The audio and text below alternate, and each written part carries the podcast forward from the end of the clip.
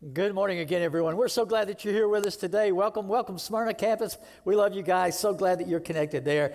And everybody that's connecting with us online, we're so happy to have that connection with you. Uh, this past week, I was down at West Point, Georgia for a board meeting at Point University, uh, serve on the board there. And uh, uh, I also get to see my one of our uh, grandchildren, our granddaughter Claire, is a student athlete there. So I always like to combine those trips and get to see her too. But I'm checking out of the hotel that I was staying in, and I uh, got in the elevator and I, I, was on the fifth floor, so I hit the lobby button, and on the way down it stopped, and I started to get out, and it had only gone down one floor. You know, it's just automatic when the door opens, you start to go out, right? But another couple got in. It was a man and his daughter, and I noticed they were really looking at me. I mean, you know how you feel a little awkward sometimes? People are just really looking at you, and I'm looking at myself. Is my pants zipped up? You know, is everything good? Trying to make sure everything's okay. Uh, and I just said hello to them, and they said hello. And then the, the daughter says, Do we know you? And I said, I don't know. And they said, Have you ever been to, I forget what town it was? And I said, No, I don't, I don't think I have. Uh, and the guy was saying, Have you ever worked in this area? I said, No, I'm the pastor at Lakeshore Christian Church in Nashville, Tennessee. And the daughter goes, That's where I know you. we watch you online sometimes. So, hello. so glad we connected in the elevator in West Point, Georgia. So, uh, uh, I signed autographs and moved on. No, I'm just kidding. it was just great to know other people are connecting. They said they have a good home church back in their hometown, so we're glad of that. But it's always good to be able to know people are connecting with us all over the place there. Well, last week we started a new message series called Love Notes. This is, uh, you know, the month of Valentine's Day and all that. We've got picture stations at both campuses. We hope you'll enjoy taking some pictures today and having some fun with that. Uh, but this series goes along with that idea of love and what the Scripture says about love. And it's uh, centered in, of course, that passage in 1 Corinthians 13, which is often called the love chapter. And in that chapter, he gives us a description of what love is all about. And last week we saw that love is patient, and today we're going to see that love is kind. Look in 1 Corinthians 13, verse 4. Love is patient, love is kind. Uh, we talked about the patience last week because I couldn't wait to do that one. And so now we're going, we're going to talk about how love is kind. There was an American who played golf regularly. He was a scratch golfer, and uh, he uh, was able to make a trip uh, to Scotland for the first time, you know, like the home of golf. And he was able to get a tee time at one of the links courses there, and they supplied a caddy for him. It was a local Scottish guy that was going to caddy for him. And he's having the worst day of golf in his life. I mean, he's hitting everything the wrong way, and he loses his temper, and he starts cussing and swearing and throwing his clubs and all kinds. He's just being ridiculous out there, uh, not showing any patience with himself or with the, golf, the game of golf, and just really doing really bad. And as they near the end of all the, uh, the, the round that day, he looks at the caddy and he says to the caddy, You're the worst caddy in the world. You've got to be. I've never played this bad before in my life. And the caddy responded, I do not think so, laddie. Laddie, that would be too much of a coincidence. You have to think about that one for a minute. The caddy was trying to be kind. He was trying to kindly tell the guy, There's no way I've got the worst golfer and the worst caddy paired up today, right? it just couldn't happen. The coincidence would be too much. Most of us, generally speaking, are pretty kind people, and that's a good thing. Uh, but to really express kindness consistently, it means that we're kind even in circumstances and situations where the normal fleshly reaction would not be to be so kind, right? We can only do this by the power of God, by the presence of the Holy Spirit, and the teachings of God's Word, uh, and being in that relationship with God that we need to be in. It helps us be able to be more kind as Christ followers. Now, we're going to look at an example. When you think about an example of kindness, of course, uh, the greatest example of all would be Jesus. And all of these attributes of love, Jesus would be the greatest example of all of these patience and kindness uh, were certainly something Jesus lived out regularly. So we're going to look at a great example of how you live out kindness even in pressure moments, even in situations where it might be hard and your natural fleshly reaction would not be to be so kind. So let's look at an example here, Luke chapter 8, if you want to be turning with me there. Luke chapter 8. Jesus has uh, already been very actively, publicly leading out in his ministry. And he's already been sending out others in his name, on his, in his behalf. Uh, in the uh, previous part of this uh, chapter, we see that he's already uh, encouraging others to live out that teaching and that example that he's leading. And after this chapter, he's going to, he's going to send out a large group to go from town to town representing him and doing great things in his name. So he's got a lot going on. He's got large crowds now that are following him. And you know what it's like probably, you've seen it, even if you haven't experienced it yourself, when, like, let's say a celebrity goes somewhere and the crowd finds out about it and the paparazzi finds out about it. What do they do? Well, they get there ahead of time. They, they try to get a glimpse. They try to get a little time with that person. They try to get to see them and maybe speak to them, maybe get an, you know, all of that stuff. And many celebrities have expressed how that begins to wear on you over time. It begins to, to really cause you not to even want to be out there sometimes in public where you're being pressed by the crowds like that. Well, Jesus was not trying to be a celebrity in any way, but his reputation had already gotten out there. So every time a town or an area found out Jesus was coming, what would they do? They'd all get out there and wait for him and try to get some time with him and try to get to see him and touch him and talk with him. And it would be easy having to deal with that day in and day out for that to cause you sometimes not to be so kind to the crowd and to the people in the crowd. You've seen celebrities snap sometimes, right? They, they don't respond very well to their picture being taken or, or somebody touching them or rubbing up, you know, that kind of thing. They, they overreact in a negative way. But you got to cut them a little slack. That can really be hard to have to deal with all the time. And Jesus interacts with two completely different uh, people uh, in this occasion that we're going to look at in Luke 8, beginning with verse 40. Uh, one was very well to do and the other was the opposite, just pretty much destitute. And Jesus interacts with both of them. And I want you to see the kindness of Jesus in those interactions, even while he's being pressed by the crowds. Okay? Let's look at it together. Luke chapter 8, let's pick up with verse 40. Now, when Jesus returned, a crowd welcomed him, for they were all expecting him. So, what had happened already, word got out, Jesus is headed that way. So a crowd is already gathering to welcome him. And that's a kind way of saying, you know, give me some Jesus time here. We want to see Jesus. We want to talk to Jesus. We want to be able to have some interaction with Jesus because we've heard so many great things about Jesus.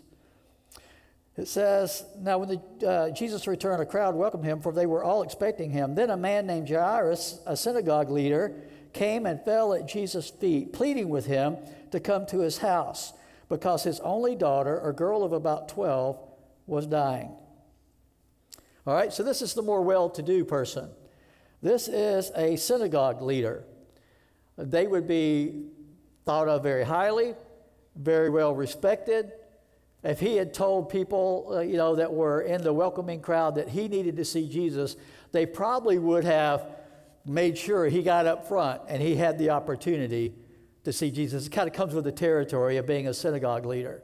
You have a little bit more respect and a little bit more, you know, accommodations made for you because of your position and how well known you would be in that area as a synagogue leader. And he had a situation where he wanted to see Jesus because of his daughter, a 12, about 12 years old, that was dying. As Jesus was on his way, the crowds, listen to this, almost crushed him. That's how intense this was. That's how pressure packed this moment was.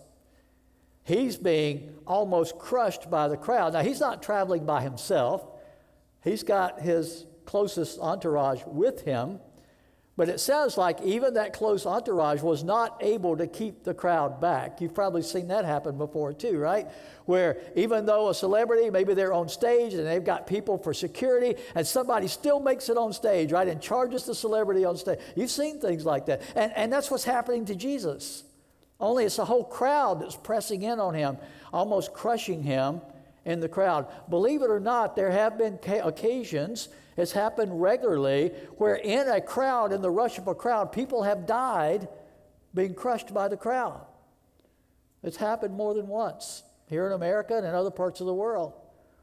And so Jesus actually is going to be feeling pretty threatened when he's being crushed by the crowd. How do you respond in a pressure situation like that? Where you actually may even have fear for your own life if things aren't taken care of like they need to be very quickly. You see, that's a real test of kindness, of having the kind of love that would allow you to respond with kindness even in those high pressure circumstances, even when you feel maybe threatened in those circumstances. Are you still a kind person in those circumstances? Well, Jesus gives us a great example here. It says in verse 43 A woman was there who had been subject to bleeding for 12 years, but no one could heal her. She came up behind him and touched the edge of his cloak, and immediately her bleeding stopped. Who touched me? Jesus asked. When they all denied it, Peter said, Master, the people are crowding and pressing against you. But Jesus said, Someone touched me. I know that power has gone out from me. Then the woman, seeing that she could not go unnoticed, came trembling and fell at his feet in the presence of all the people. She told why she had touched him and how she had been instantly healed. And then he said to her, Daughter, your faith has healed you. Go in peace. So this woman would have been on the other end of the spectrum from the synagogue ruler. She had had this health problem for years. Nobody had been able to help her None of the doctors, none of the, the, the people there that were, that were the normal people who would treat this thing have been able to help her in any way. She's, she's probably, uh, according to the description we have here, probably destitute, financially has nothing left. She's tried everything to get better, and nothing has helped her until she touched the hem of Jesus' garment the crowd would not have intentionally said, Oh, let's be sure this lady gets up front and gets to see Jesus. Not this lady. She would have been an outcast, not well respected or thought of. Well, let's go on here. After that happens, and immediately in response to that, uh, it says in verse 49 while Jesus was still speaking, some, someone came from the house of Jairus, the synagogue leader. Your daughter is dead, he said. Don't bother to teach her anymore. So, man, think about that. He's finally made his way to see Jesus. Jesus has come to his town. He gets up to see Jesus. Jesus, it seems to him, gets distracted by this woman when he's trying to get Jesus to help him. And so he's probably pretty upset that he gets the news that his daughter has already died. This was his only chance in his mind to save his daughter. That maybe Jesus could do this for him when nobody else could because they'd heard the stories, they'd heard about the miracles already that Jesus has already performed. This is the one, he thought. He probably did everything he could to get there that day and get up front in the crowd and get as close to Jesus as he could so he could talk to him. And now, in the eyes of the world, he's too late. His daughter has already died. And his friend says, You don't even need to bother the master anymore with this. It's too late. I mean, she's died, right? When someone dies, it's too late, isn't it? It always had been too late when somebody died for that person to get any help. And Jesus has done some amazing things, but it seems like even with Jesus, we're too late to get the help that we came here to get. That must have been the most disappointing time in Jairus' life when he heard that report. Well, with Jesus, it didn't stop there. He heard, he overheard what was being said. Hearing this, Jesus said to Jairus, Don't be afraid, just believe, and she will be healed. When he arrived at the house of Jairus, he did not let anyone go in with him except Peter, John, and James. They were the closest three to Jesus, and the child's father and mother. Meanwhile, all the people were wailing and mourning for her. Stop wailing, Jesus said. She's not dead, but asleep. Now, what would you think? They already pronounced her dead. They've already checked her to make sure she's dead. And Jesus said, Nah, she's just asleep. Stop your wailing. They laughed at him, knowing that she was dead. But he took her by the hand and said, My child, get up. Her spirit returned, and at once she stood up. Then Jesus told them to give her something to eat. Her parents were astonished, but he ordered them not to tell anyone what had happened. It's an amazing encounter that Jesus had under great pressure, and the way he responds is so kind. So let's review this story with three gifts of kindness that Jesus gave these people with the interactions he had with them that day. The first gift he gave them of kindness was the gift of attention personal attention from Him.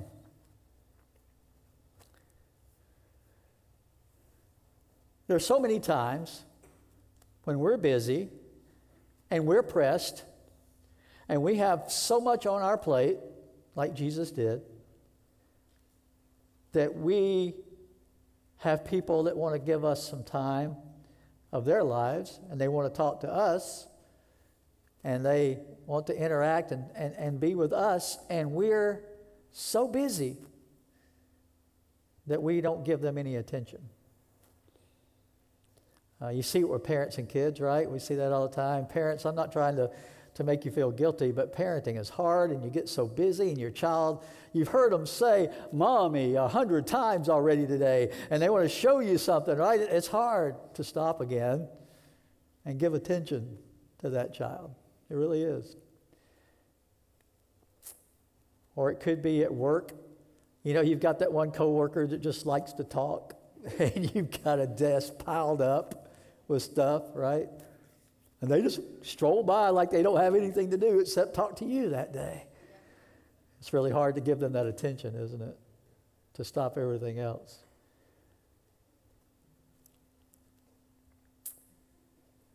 Jesus when you think about it, had a three year ministry to do everything God sent him here to do. It is packed full of decisions and activities and actions that he had to take. And it would be easy to think, well, I'll be more effective with the crowds than I would be by stopping everything and giving attention to some individuals within the crowd. But there's some things about this attention that I want you to get. First of all, he was very flexible in the middle of that pressure packed situation. A crowd had gathered to see and hear him, but he was flexible enough to allow for interruptions in his day. He changed his plans. That wasn't his plan. Now, he probably had the knowledge. He's Jesus, right? He, he knew these situations would be there that day. But he still, the plan was to go into that town and, and speak to the crowds. The plan wasn't to stop in the middle of all that and talk to the individuals that approached him that day in the crowd. But he was flexible enough to change his plans. You know what causes you to be that flexible? Kindness rooted in love. That's what allows you to be flexible with your schedule, with your time, with your attention that someone wants you to give them at that time. Now, how many hours in a day? 24. It's a good crowd. All right. Didn't know you were going to have to do math? That's all right. 24 hours in a day. How many hours in a day does this person have? How many for that person? For this person. Right. We all have the same 24 hours every day. That's 168 hours a week. And here's the deal we all choose how we're going to use them. You say, no, we don't. Some of it's just forced on, it, on us. No, it's not. You still get to choose. Right? Well, no, I got to go to work. Well, yeah, you do to support your family, but you could choose not to go one day if you wanted to. You might pay consequences for it, but you're still in control of that, right? You get to choose what you're going to do with the hours of your day. Every one of us is choosing every hour what we're going to do that hour of our lives. So Jesus was flexible enough with that limited amount of time. He knew his time on this earth in the flesh was very limited, and he had so much to do, and still he was flexible with the time that his Father gave him to be here. Flexible enough to give some individuals some attention. Most people would have thought, well, yeah, I understand Jairus is a synagogue leader. Of course he would give him some time. But what about the woman with the bleeding? He gave her the same attention and time that he was giving to Jairus in the middle of that pressure packed situation. See, sometimes we act like we're being kind, but the person we're stopping and being flexible for is influential and might could do something for us in return. It's easier to be flexible with that person, isn't it? Because we know that relationship could pay off for us. This woman had nothing to offer Jesus. And he still stops for her. He's still flexible with his schedule for her to help take care of her need, give her the time and the attention that she was looking for from him. So, in this gift of attention, he had to be flexible to do that, and he was very personal in how he did this. Um, it might have been expected, like I said, that he would try to help a synagogue ruler, but, but not this woman. It's easier than ever today, with all that we have with technology and all, to avoid personal interaction with anybody. You can do almost everything you need to do without very much personal interaction.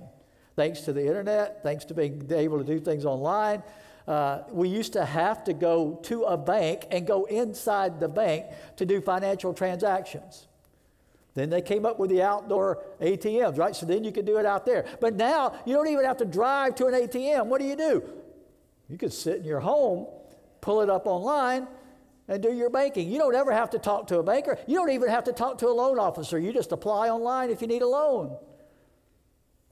You don't ever have to interact with anybody in person to do most of it. Get groceries? Well, yeah, I still go to the grocery store sometimes, but I don't have to, do I? What can you do for groceries? Get those online too. They'll deliver them right to your door. You don't have to interact a lot with the person at the door. You can just say, ring the doorbell and leave it and go. Right? You don't have to speak to the person because you can tip them online too. You don't even have to tip them in person. Right? You don't have to have any personal interaction if you don't choose to. That's true now. It's getting to be, they're, they're advancing now this bill to allow more medical things to be done online right? Where you can have uh, medical appointments uh, online. Uh, you're on the screen with your doctor or, or, physician's assistant, and you're telling them your symptoms, and they're telling you what to check and do and all that. Uh, so you don't even have to go in person to see the doctor. You can do that online now. And it goes on and on and on. Some of you attend church online. You don't have to interact with anybody else at church. You can just do it online. Is it the same? No, but it, is it possible? Yes. If you choose not to have personal interaction with anybody. But Jesus tells us to love with these characteristics. And yes, you can express, express kindness online, but it's not the same as personal interaction and showing kindness to somebody in person. Now, you know when that happens with you, how much more it means when it happens in person that somebody has been kind to you in person. And Jesus understands that because he created us. So he's willing to be inconvenienced. He's willing to have personal interaction with these people. He's willing to be paying some cost of time out of his schedule to give them some personal interaction that day. When uh, Sidney Simon wrote a book several years back called Caring, Feeling, and Touching, and he says this There is a skin hunger we are born with. There's much confusion in our culture because so many never get appropriate, loving touches. Many try to find it in all the wrong ways. We're made to have personal interaction with other people. We're designed by God for that. But it's inconvenient a lot of times, isn't it? Sometimes I have to remind myself I know I don't have to go in a store and buy this, but I need to be out there interacting with people. even when it's more comfortable to stay home in the PJs and just do it online. Right? God designed us to do that. Now, one of the reasons we're designed to do that is the benefit it gives us, but the other reason is the benefit it gives them. The impact we can have, the influence we can have, the love and the kindness we can show to other people in the name of Jesus. That's why it's a big deal for Christ followers to have those personal interactions with other people because we are more influential that way for the cause of Christ. All right, so that's the first thing. He gave them the gift of attention. The second gift he gave them was the gift of affirmation. And these are all connected to each other. Uh, he affirmed them by what he did and by what he said. First, he listened to them. Now, in the middle of a crowd like that, the apostles could have said, in fact, on some occasions they did say this don't bother the teacher, he's busy right now. Remember when they tried to bring Jesus, uh, children to Jesus one time and, and, the apostles tried to stop the parents from bringing their kids to Jesus? And Jesus said, No, let the little children come. I want to spend time with them, I want to talk to them. Right? He had the kind of love that caused him to be kind and listen to the people that were trying so desperately to let them know what was going on in their lives. He heard the desperation of Jairus' plea for his daughter. He chose to hear what this woman had to say. He already knew both stories. But what did he still do? He still listened to them.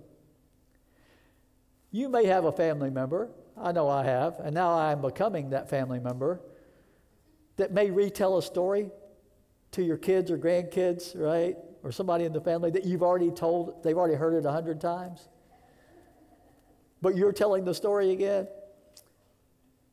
And sometimes when I'm telling it, I realize, oh, I've already told them this, but I try to elaborate a little more, enhance the story a little bit to make it a little more interesting this time. It's harder to keep listening again, isn't it, when you already know the story? It's harder to really focus and give them your attention when you already know the story. Jesus knew every detail about this man and this woman that he interacted with that day, but he still listened to them. He still heard them. He was willing to let them tell their story. It's essential if we're going to communicate love in a marriage, in a parent child relationship, and a friendship. Listening is one of the key critical things for any relationship like that. Because listening is really one of the kindest things you can do for a person, is to let them tell you what they're trying to tell you. What an act of kindness. Even when you already know, even when you've heard the story a hundred times, even when you've already told them the answer that they're trying to get and they don't remember that, you still listen. You're giving them a part of who you are, a part of your life when you do that. That's an act of kindness rooted in love when you're really willing to listen.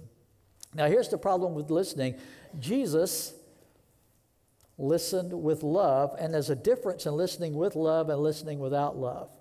Most people have said, and I've heard it said again recently, a study that was done. Uh, I don't remember the person who said it, uh, this quote, but this quote was The problem with us today is we don't listen to understand, we listen to reply. Jesus listened to understand. He felt the hurt, the pain, the loss that the person was expressing as they came to him. With the help of God and the work of His Spirit, we can learn to listen with that kind of kindness and compassion to the people God puts in our path, where we're really listening to understand who they are, where they're coming from, and not just trying to think of a reply the whole time they're talking to us. We're really trying to hear the need in their heart and their language and their voice.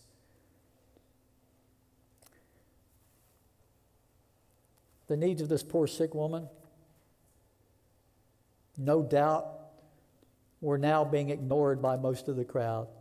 She probably had nobody she could go to anymore. She's tried everybody she already knew. Nobody's been able to help her. They all know the story already. She shared it with everybody, and nobody has been able to do anything. I'll bet when they saw her coming and they knew what she was going to say again, what would they do? They would kind of ignore, her, act like they didn't see her, act like they didn't hear her, right?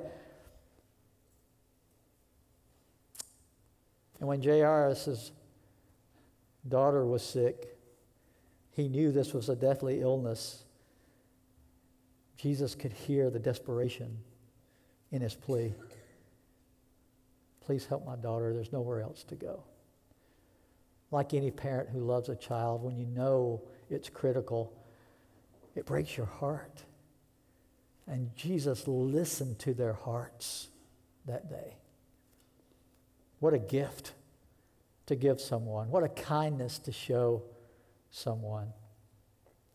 I, uh, I've been preaching for over 40 years now, and I figured it up, even the Sundays I've taken off and stuff like that. I've preached over 2,000 sermons during that time.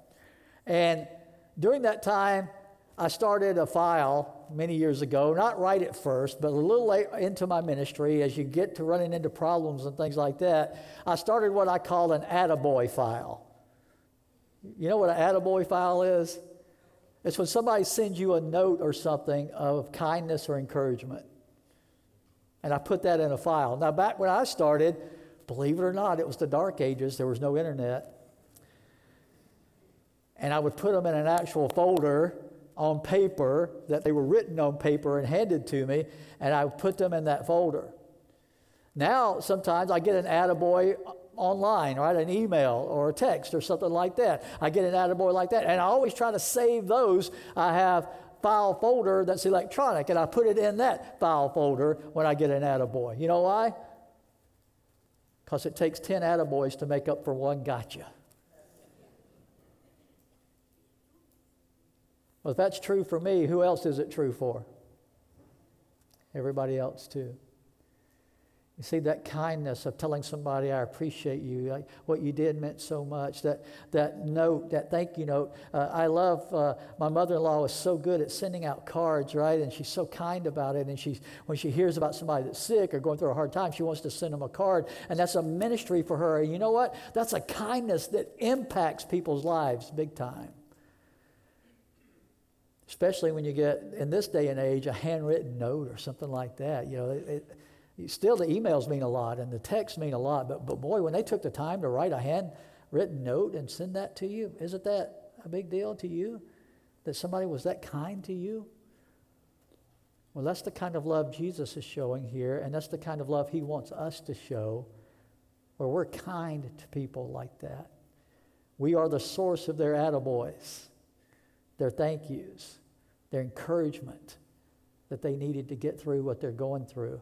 Everyone needs to be and loves to be elevated and encouraged. Everybody needs that. And God can use all of us to be some of those people that are providing that encouragement to other people around us that God put in our path. So he gave them the gift that day of, of um, kindness, of attention. He gave them the gift of affirmation. Uh, he listened to them, he elevated them. He made the 12 year old girl a higher priority than the crowd. He made the needs of this poor sick woman, who no doubt had been excluded from society, a higher priority than his busy schedule. The third gift that he gave them was the gift of acceptance. The gift of acceptance is something that's been uh, taken in our culture and twisted around to mean something that it didn't mean for Jesus. Acceptance doesn't mean uh, that you agree with everything going on in their lives, the way Jesus practiced acceptance and his kindness. Uh, he disagreed, Jesus did, without being disagreeable. He disagreed without being disagreeable. Now, friends, I don't care what labels you use or what side of the aisle people put you on or say that you're on or you claim to be on. Uh, we are in a culture today where people have lost the art of disagreeing without being disagreeable. That art has been destroyed in our culture. It's no longer practiced by either side very well, no matter what side of the aisle you say that you're on. I see more mean spirited yelling and screaming and arguments than I've ever seen in the United States of America today on a regular basis just because people disagree on something. There's no kindness. There's no real care or concern for the person on the other side. And I can understand that from someone that's not a Christ follower a lot more than I can understand it from someone who claims to follow Jesus. Because Jesus wasn't like that. He was around people that disagreed with him all the time, and people that were plotting to undermine him all the time, and people that wanted to stop him and what he was doing all the time, and people that were even plotting to kill him for much of his three year ministry. And he was still kind to people, consistently kind to them. Even when he knew they disagreed with him and he disagreed with them. The crowd would not have thought that he should give this woman his attention. The crowd at the home of Jairus, when he said, She's not dead, she's just sleeping, what did that crowd do to Jesus? They laughed at him. But Jesus was still kind to them, even when they laughed at him. Even when they scoffed at him helping that woman, most likely many of them did, he was still kind and compassionate. Even when he disagreed, and they knew he disagreed, they disagreed with him. Sometimes it's not what you say either, it's how you say it, right? Especially as Christians, if we're going to represent Christ well, the way we respond, the way we say things, even in disagreement, needs to be tempered with love and kindness as we're talking to people.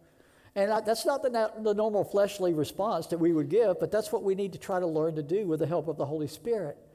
There was a six eight Texan that walked up to the counter at McDonald's in a Texas town there, and he ordered a Big Mac, but he said to the girl at the counter, I only want half a Big Mac. The girl at the counter said, Well, we don't normally do that. Hold on just a moment. And she went back to talk to her manager about it. And she didn't realize it, but that big six eight Texan followed her back. She didn't realize he was standing there, and she says to her manager, there, There's some guy that looks like an ox, he's dumber than a rock, and he wants half a Big Mac. Then she saw the large man had followed her, and she said, And this gentleman wants the other half. Sometimes it's not what you say, it's how you say it, right? With the way you spoke to that person, would that person say you were kind to them? The last interaction you had of disagreement with somebody. Think about it for a minute. The very last time you had a disagreement with someone, and they were saying things you didn't agree with and doing things you didn't agree with, and you tried to express how you felt about it, would they say you were kind? And how you did that? Not that they agreed with what you said, would they just say you were at least kind in the way you said it?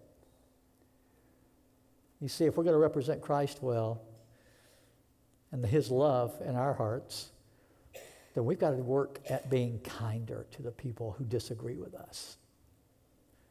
It's not condoning what they believe, it's not approving of what they believe if it contradicts Scripture, just to be kind to them. You can still be kind and disagree with what they believe, what they practice, and what they teach. You don't have to be mean spirited about any of it. And so he accepted without approving. And that's something we can learn to do with people. There's a big difference between acceptance and approval. And Jesus set a great example of how to be kind to others who had not yet surrendered their lives to him. He never condoned their sin. Not one time does Jesus ever condone anybody's sin. Not ever.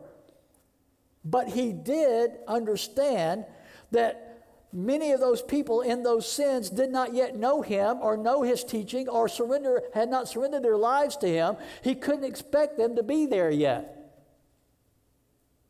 to be where they needed to be yet until they made that decision and came under his authority and his teaching. They couldn't live that different lifestyle. And so as christ followers in the world today we need to understand that those people out there in the world that may even be attacking Christianity or attacking the church, for us to expect them to act like Christians is pretty well ridiculous because they're not Christians. Why would they act like Christians when they're not Christians? Our job is to help them Find Jesus and learn to know and follow Jesus.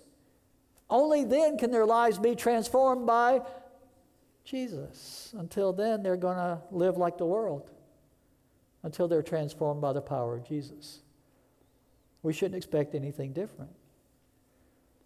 Now, I understand that the church in America was spoiled for a long time when even people that weren't necessarily Christians just accepted and, and, went along with Christianity and the church and all of that and kind of supported it. That was nice. It was a good period in our country. But we're not there anymore. The majority of people in America today do not identify as Christians anymore. They do not. We're in a different place now. And because we're in a different place that's not a majority Christian place, we've got to stop expecting the majority of non Christians to act like we want them to act. Speak like we want them to speak. Do what we expect them to do as Christians. They can't even do it if they wanted to without Christ. We can't do it without Christ ourselves. We can't expect them to. So that would help us be kinder and more patient with them we can accept where they are without approving of where they are. Now, here's why that's a big deal it's because that's exactly what God's done for us.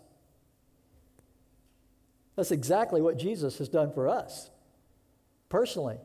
Every one of us. That's what he's done for us. A couple of passages in Romans I want to close with. Listen to these. It'll help get us the right perspective, right? Romans 5, verses 6 through 8. You see, at just the right time, when we were still what? What does it mean by powerless? We couldn't fix this ourselves. Nobody out there in the world can fix their sin themselves. That's where they are right now. And they can't fix it themselves. Okay? Listen. At just the right time, when we were still powerless, Christ died for what group? The ungodly. Guess what group we were in? The ungodly. That's where we were. Okay? Very rarely will anyone die for a righteous person, though for a good person, someone might possibly dare to die. But God demonstrates his own, what's that word? Love for us in this. This is how you express the love he's talking about. While we were still sinners, Christ died for us. Did you get it? We were his enemies when he died for us. We were in opposition to him when he died for us. How did he treat us when we weren't where we were supposed to be? What kindness, what love that he would do that for us. Romans 2, verse 4, it says this I love it. Or do you show contempt for the riches of his, what's that word? Kindness, forbearance, and patience, not realizing that God's kindness is intended to lead you to what? repentance. If we want the world to change, we need to go to them with the love and the kindness of Jesus. Because that's what God uses to bring people to what? Repentance. You know what repentance is? That's when they'll turn from their sins and to turn what, to what is right. We're going to win the world by the love and kindness, not by the arguing and the mean spirited attacks. And it's hard. And it's only when we bring our flesh under the control of His Spirit that we can live that kind of kind, loving lifestyle. Maybe there are people today hearing this message that are ready to take that step. You see the conflict in the world, you see how people are treating each other so unkind, and you want to be a part of what it's going to take to change that. The only way you can do that in the flesh is to crucify the flesh and rise up to walk by the Spirit of Jesus Christ. Let's pray.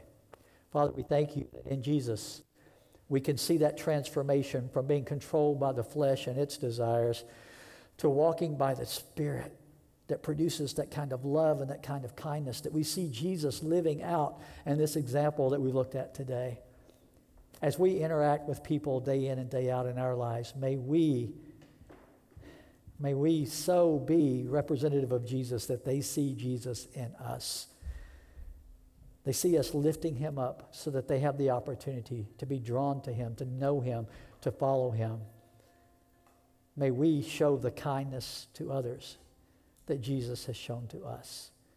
Father, I pray that if someone here today is ready to take that step of transformation in their lives, that even today they would come to your call, into your kindness, into your love, into your forgiveness. In Jesus' name we pray. Amen.